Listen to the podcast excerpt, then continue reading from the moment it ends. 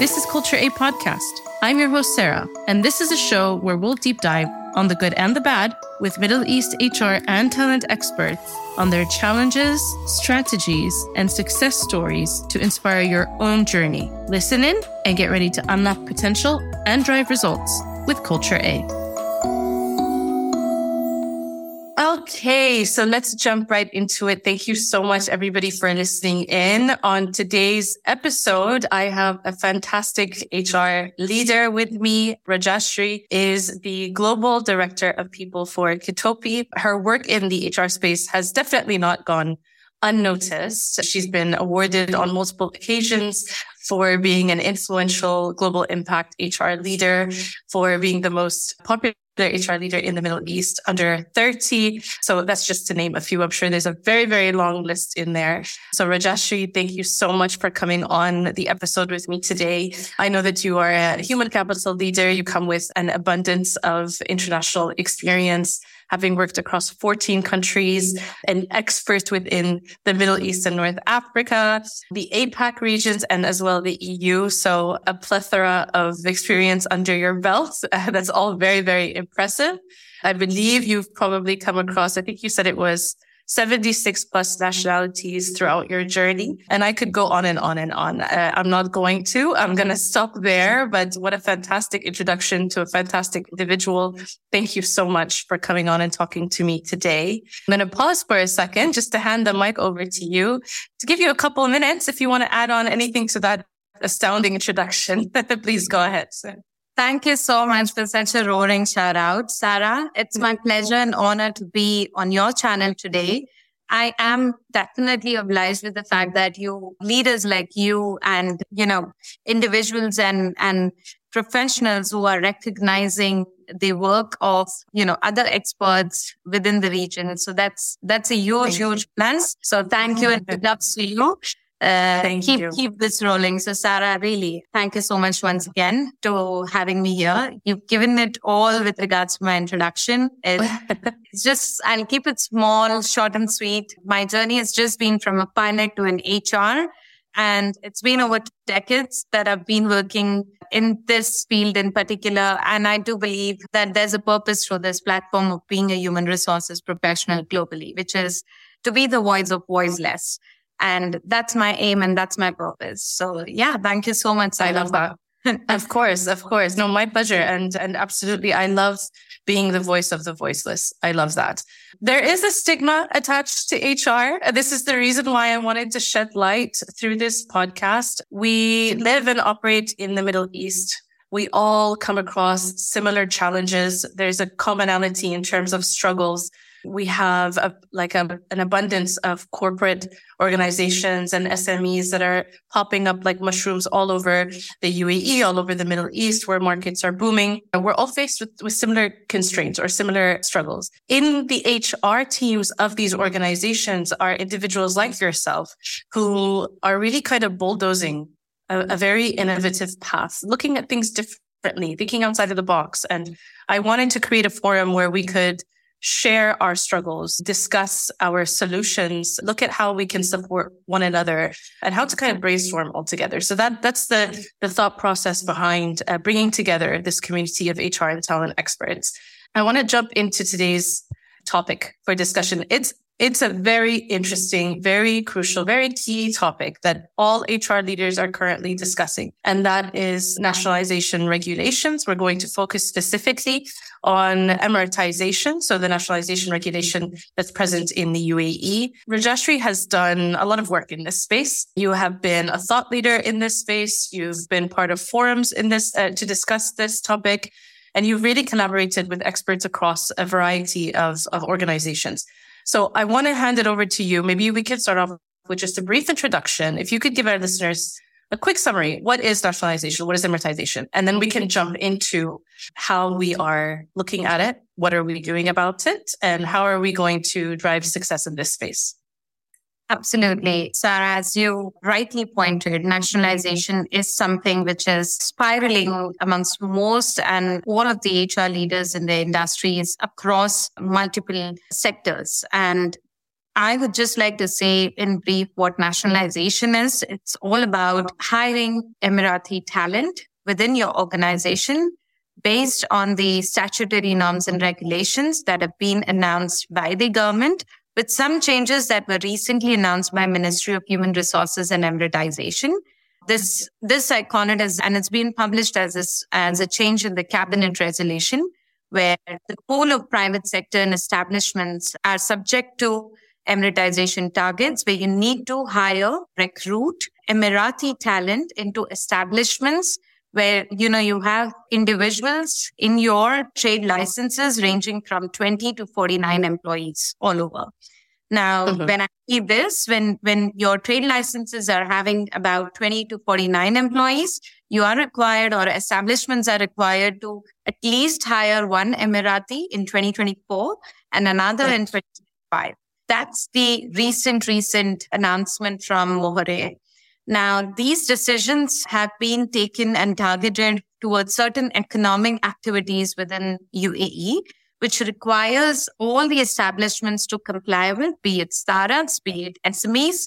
Initially, the previous regulation that was published was more towards any establishment which is about 50 headcount or staff on one of the trade licenses. You had to comply with 2% of Emirati talent to be recruited. But now they have progressed and they've increased the targets to be achieved by establishments. So that's in brief what is the current approach on emiratization and what it really means. So yeah.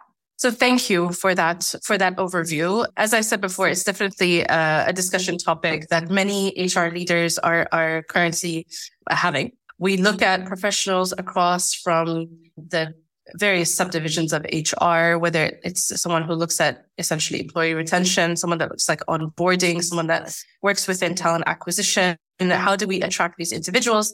How do we bring them on board? How do we retain them? How do we develop them? And I think this is what the Ministry of Human Resources and Emiratization wants us to focus on. It's not just hiring individuals and having them meet a quota. And I want to make that very, very mm-hmm. clear. There's an abundance of nationals who are skilled, who are educated, who want to work and who want to be part of these these environments whether that's the you know the smaller sort of organization whatever it might be within a private sector even corporation. So how are we providing these opportunities for them right? And and how are we being vocal about providing these opportunities? And i think that's what everyone is trying to figure out or is trying to master trying to find a niche. Let's put it that way you know? How can i attract uh, a national versus another organization? What makes me special? What am I offering that other organizations are not in terms of their development, exposure, and so on? So it's great see that you've done some work in this space. Obviously, being a global director of people, it's obviously something that's uh, at, at uh, top of mind for you, not just from a regulation standpoint, but essentially, again, from a long term perspective, right? As a strategy. That being said, I think we're also trying to balance and I just want to put out a disclaimer. Everyone is focusing on this. However, nobody wants to do anything. How can I put this? They don't want to implement or create any strategies that would then allow for any biases in order to continue to meet this regulation, right? So I was speaking with an organization recently that was talking about possibly carving out a, a separate onboarding plan just for UAE nationals. And I just thought, well, why would their onboarding plan be different? you know, how is it different from, from other people? And, you know, so, so I think there's like a delicate balance of how this is going to work. Let's talk about Kitopi in particular, obviously, because this is a regulation that started to pop its head up probably in 2019. Okay. And this is when there were trickling of information about a possible nationalization regulation. And I remember it came out of kind of thin air. And when it did, there was all of a sudden a restriction in terms of visas that we were able to offer employees that we were trying to onboard. So, so expats that we were trying to hire, it caused a little bit of a roadblock and everyone was like, okay, hold on. Where did this come from? Hmm. So it started in 2019 and obviously has evolved and progressed since then. And here we are in 2023 with much more kind of clear defined specifics around this regulation.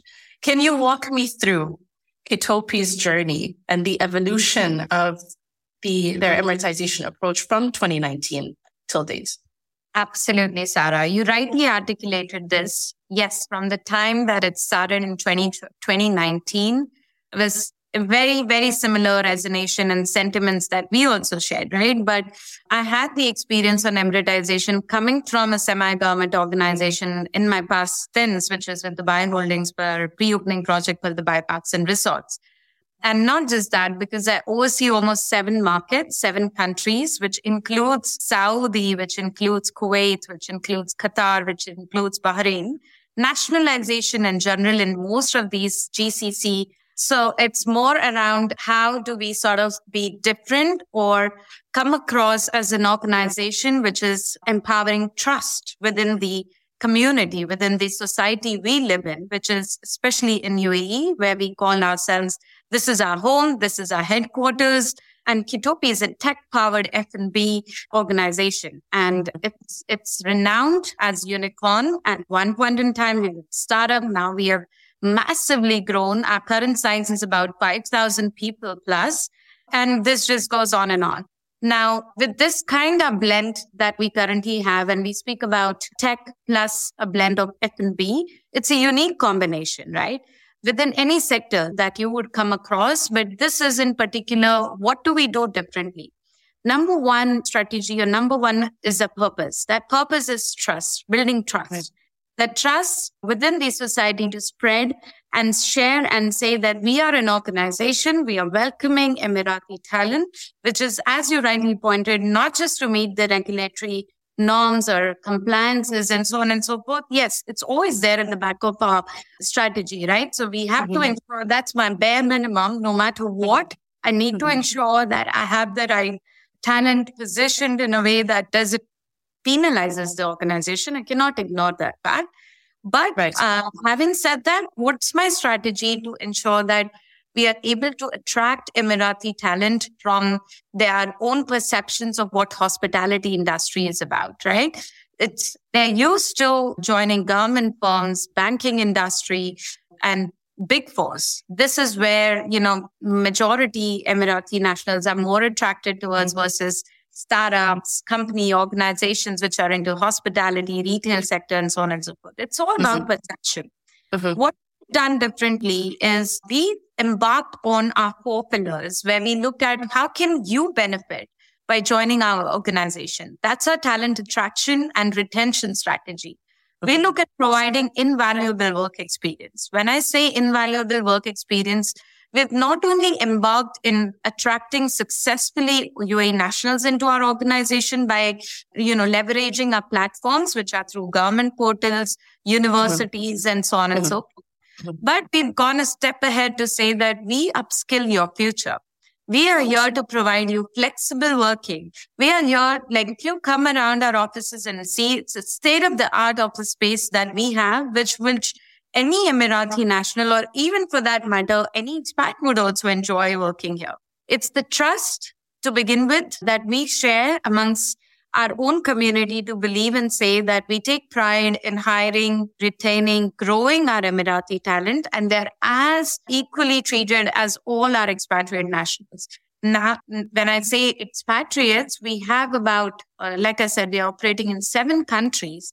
And when we say seven countries, I do really have more than 40 plus nationalities within Kitopi, mm-hmm. operating within Kitopi.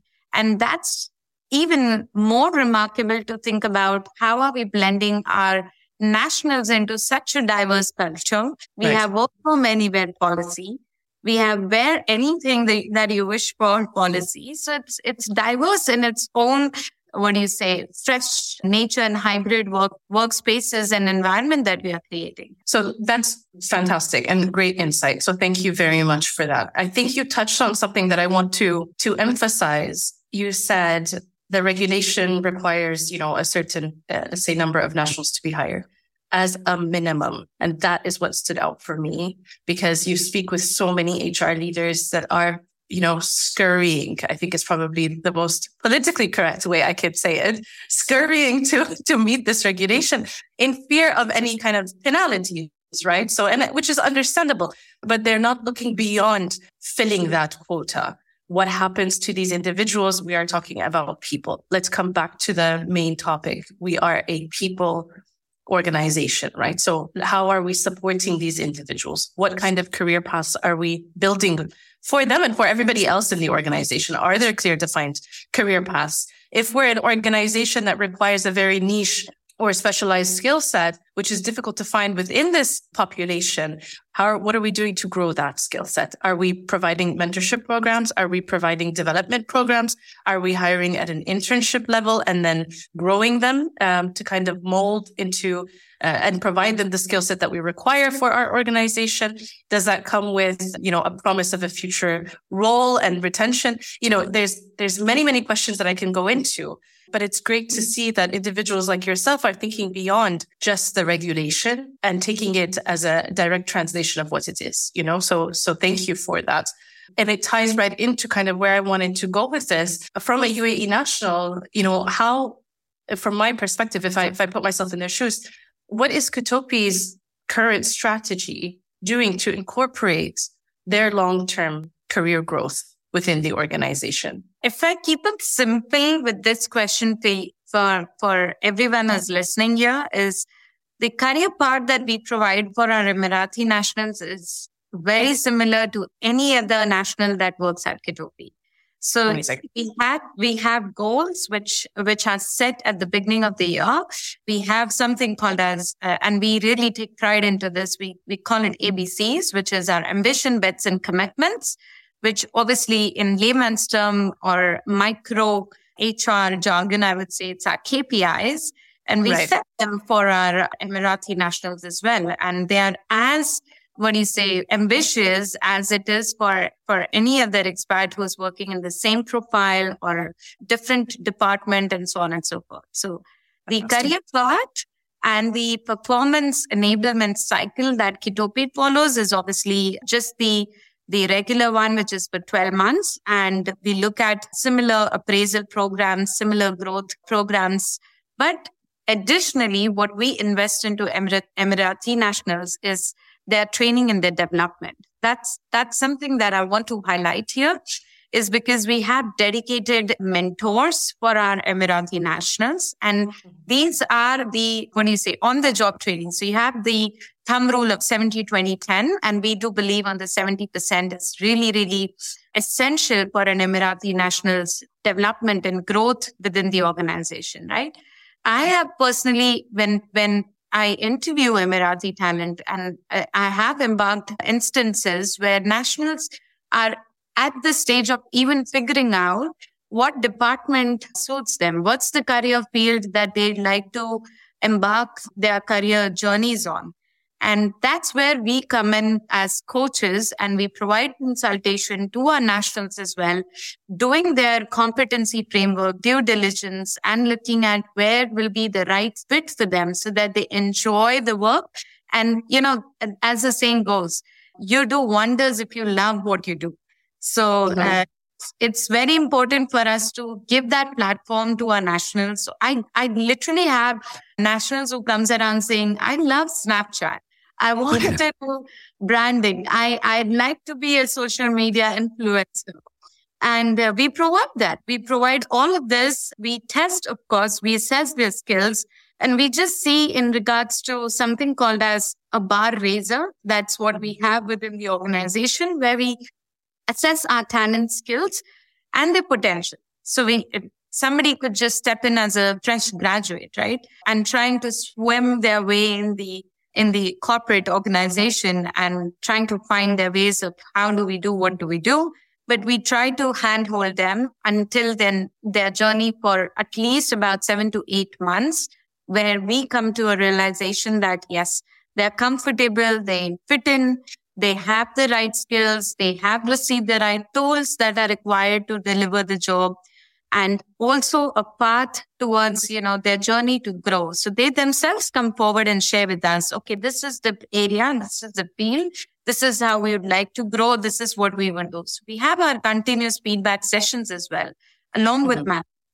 So yeah. Fantastic. So that's hugely insightful. And I think it's great that you're actually taking into account their interests. And i and i uh, assume this is also something that you offer to your to all of your employees. It's, it's not yeah. just yeah. So that's fantastic because then it allows them to also take control in a way of where they want that career path to be headed. And i think that that's something that a lot of organizations don't provide. So it's it's great to hear about what Kitopi is doing for for their people. Let's talk about how the internal teams are collaborating on this. And the reason I bring this up is because I think a lot of organizations, regardless of their size, I've spoken with large corporations. I myself have experience within global multinationals. You see smaller organizations, regional companies that have difficulty mastering the art of cross-functional collaboration and also have difficulty let's say with the bigger collaboration piece within the HR team, sometimes they work in silos. You know, your HR business partners are catering to their stakeholders. The talent acquisition team are, are, are catering to their stakeholders. And there's not a lot of partnership or let's say a, a marriage of the two teams sometimes. When it comes to Emiratization, each of these teams or subsets of teams are connecting their own very valuable insights when it comes to these populations. Talent acquisition is that first touch point. And the questions that you receive from candidates help you to gather these insights. You know, what, what are, what's the office environment like? What is the working culture like? You know, uh, you know, how are things viewed from a flexible working arrangement point of view? Is that just a, a policy? Is it really enforced? You know, if I leave at 5 p.m., are people going to be like, mm, I use out the door? You know, so these questions, they come up. They also come up in terms, of course, much more career development, uh, growth opportunities, uh, training resources. What are the teams within Kitopi doing specifically within HR to ensure that there is a dialogue, there is uh, a discussion happening between the two teams to consolidate these insights and leverage them to help with the traction? So very, very valid point, Sarah. And we identified this gap at the very initial stage of our onboarding or induction itself where it, it's not just about an HR recruiting and then onboarding Emirati talent and handing over the talent to the hiring department head, and that's it. The job is done. So right. we have something called as check-ins, which is a 30, 60, 90 days check-in program, where from the beginning of the Emirati talent who steps in the company, we have an HR SPOC, which is dedicated to each Emirati talent in the department across who takes care of these dialogues. And we kind of, okay. we almost are acting like facilitators in these discussions where we ensure that we step in.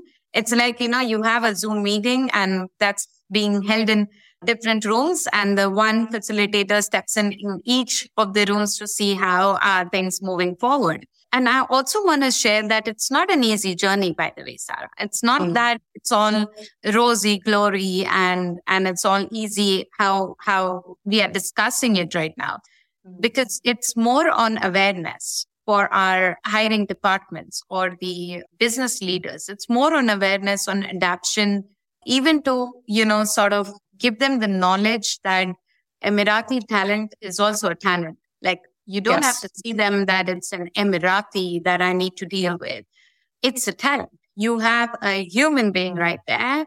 You have an, a member in your team whom you need to take care of, just as anybody else within your teams. And right. that awareness and education and coaching is continuous and ongoing from our side because we know, we know for sure that you, you know, it's, it's Emiratization in reality is not a, logistically is not a challenge.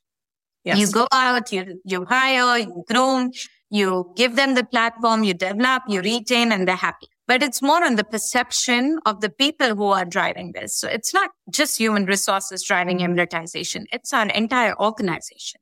I can 100%. say that my, our CEO, he is extremely passionate about this topic. You know, he himself is one of our driving forces alongside with our other, you know, C-suite leaders who sort of embarks that this is how we got to deliver. And it's more on awareness that we spread and education. So yeah. So you, you, you make a very, very valid point. And actually it's something that we didn't discuss previously, but I want to, I want to throw in there if you don't mind. From my perception, okay, if I if I put on my talent acquisition hat because that is that is my background. Okay. One thing that I always look for in candidates when I'm speaking with them, regardless of what the role is, is the ability to self-reflect because I think that that's key in mm-hmm. learning. If you're not able to look within, see what you're doing wrong, learn from your mistakes, become better, there's, there's a gap there. Okay. Mm-hmm. That self-reflection is something that I expect of organizations as well from, from a broader, you know, if, if I can put it that way. Sometimes we fall within this like these rose colored glasses. You join an organization. There's so much passion behind their brand. There's so much passion behind their values. This is something that's driven by organizational leaders, by HR teams, by employees themselves, specifically those that are tenured. Okay. They really believe this. And sometimes when someone new comes into an organization, they kind of expect you to just fall within this, like just comply with the fact that we are amazing and they're not able anymore to separate themselves. Okay. From, from what is actually working, what's not working. So have you seen that with Kitopi? I mean, I know that sometimes when regulations like this come about, it forces you to put yourself in that position. Was there ever a mm-hmm. time where Kitopi had to pause and just say, okay, we're doing X. It's not working. How are we going to change it or tweak it? Yes, there was a time when we, we did self reflect and we did pause. And this was more towards, not towards, again, like I said, meeting the minimum, bare minimum regulatory right. norms but this pause were, was more towards what more can we do to add value towards the program for Emiratization and how can we be the best place to work for within the region when it comes to Emiratization and not just Emiratization. Like I said, it's for everyone across across the globe who seeks employment and seeks interest in Kitopi. So mm-hmm. yes, we did we did pause and res- reflect onto our own strategies as, okay, now we've, we've reached here. Today we are, yes, 100% compliant and we take pride in that. But is that it? it you know, is this That's all that? Yeah. Is that the question? Yeah. Yeah. So this is where we, we started recognizing our talent and rewarding our talent who are performing extraordinary within the organization amongst the Emirati nationals as well. So we do have appreciation channels with the, which are within the organization. These are internal channels. And we go ahead and we recognize our key talent in the organization by rewarding and, and appreciating their efforts. And that's an ongoing, what do you say, practice for us. And it's, mm-hmm. you know, it's, it's like you are a superstar. You deserve it. Well done. There you go. Yeah. And there's also vice versa, right? So there are, there are instances when when we as well go through challenges where there's no show from from an Emirati talent. And it's not about, you know, any sort of nagging or nudging or complaints from the hiring department, but again, an open dialogue. What happened is the first question that we ask. Mm-hmm. And here, and we give that platform to our people to sort of collaborate and understand, okay, we are all human. Things may happen. And this is how we go forward and we deal with it. So yeah. yeah. That's okay, fantastic. That's uh, that. I think is the right approach. I mean, with this and with anything else, I think that you're implementing when it comes to people. People are people. They're unpredictable. they change. They evolve. You know, and you have to implement. You know, very large strategy to try and meet some of the objectives that you have. And sometimes you have to implement small things like recognition, that small little ways to recognize, you know, or to spread recognition or appreciation between your employees. How do you up your employee value population uh, proposition? And how do you make sure that everyone feels valued in the organization? We expect employees to give 150%. How much are we giving to them as an organization to retain that talent? So I think, I think it, it sounds like the thought process behind a lot of things that Kitopi is doing is, is creating this really collaborative, evolving, good place to work. I think for lack of like to simplify it, it's just a place that, you know, uh, you know, houses individuals and you're expecting that commitment from them. And I think you're, you're going to be able to see that that will come into fruition with what you're offering. So it's great to see that. I know you've had the opportunity to speak in various forums about this uh, topic in particular. What would you say is like the, well, actually, let me take a step back. How, how, how would you say that you personally keep your your finger on the pulse of what's happening with this topic? So, quite frankly, Sarah, for me, my network is my net worth. So, mm. it And, and I, again, I take pride in having to build these connections for over a decade now within the region.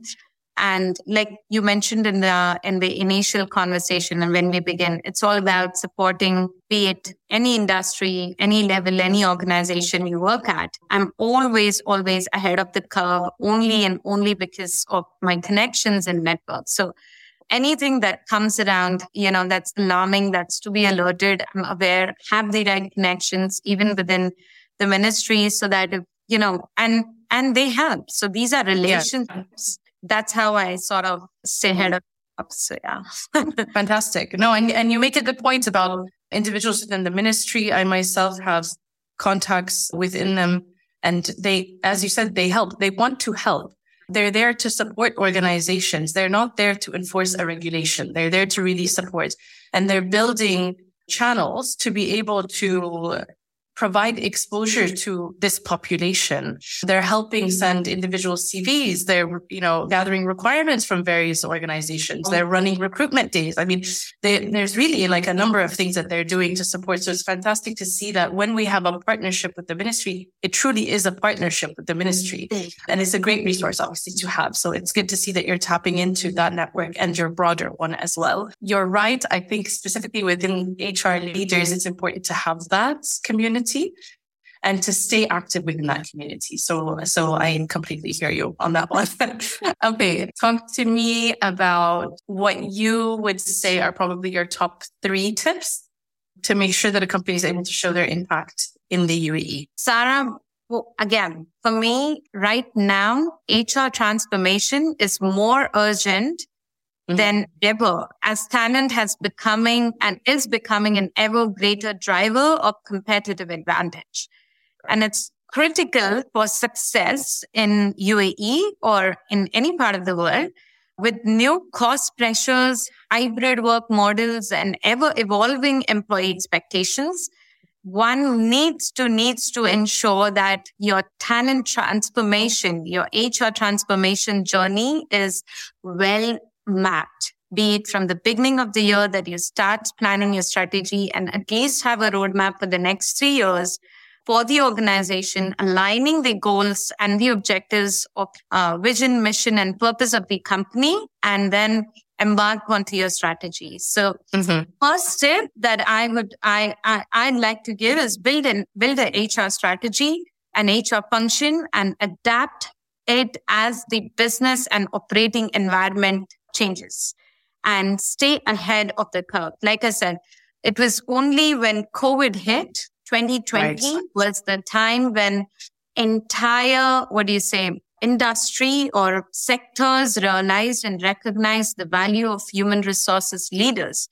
When businesses shut down, people, I mean, the owners or the CEOs or the founders or the leaders or the business leaders didn't really know what to do. And they all looked at, where's my HR leader?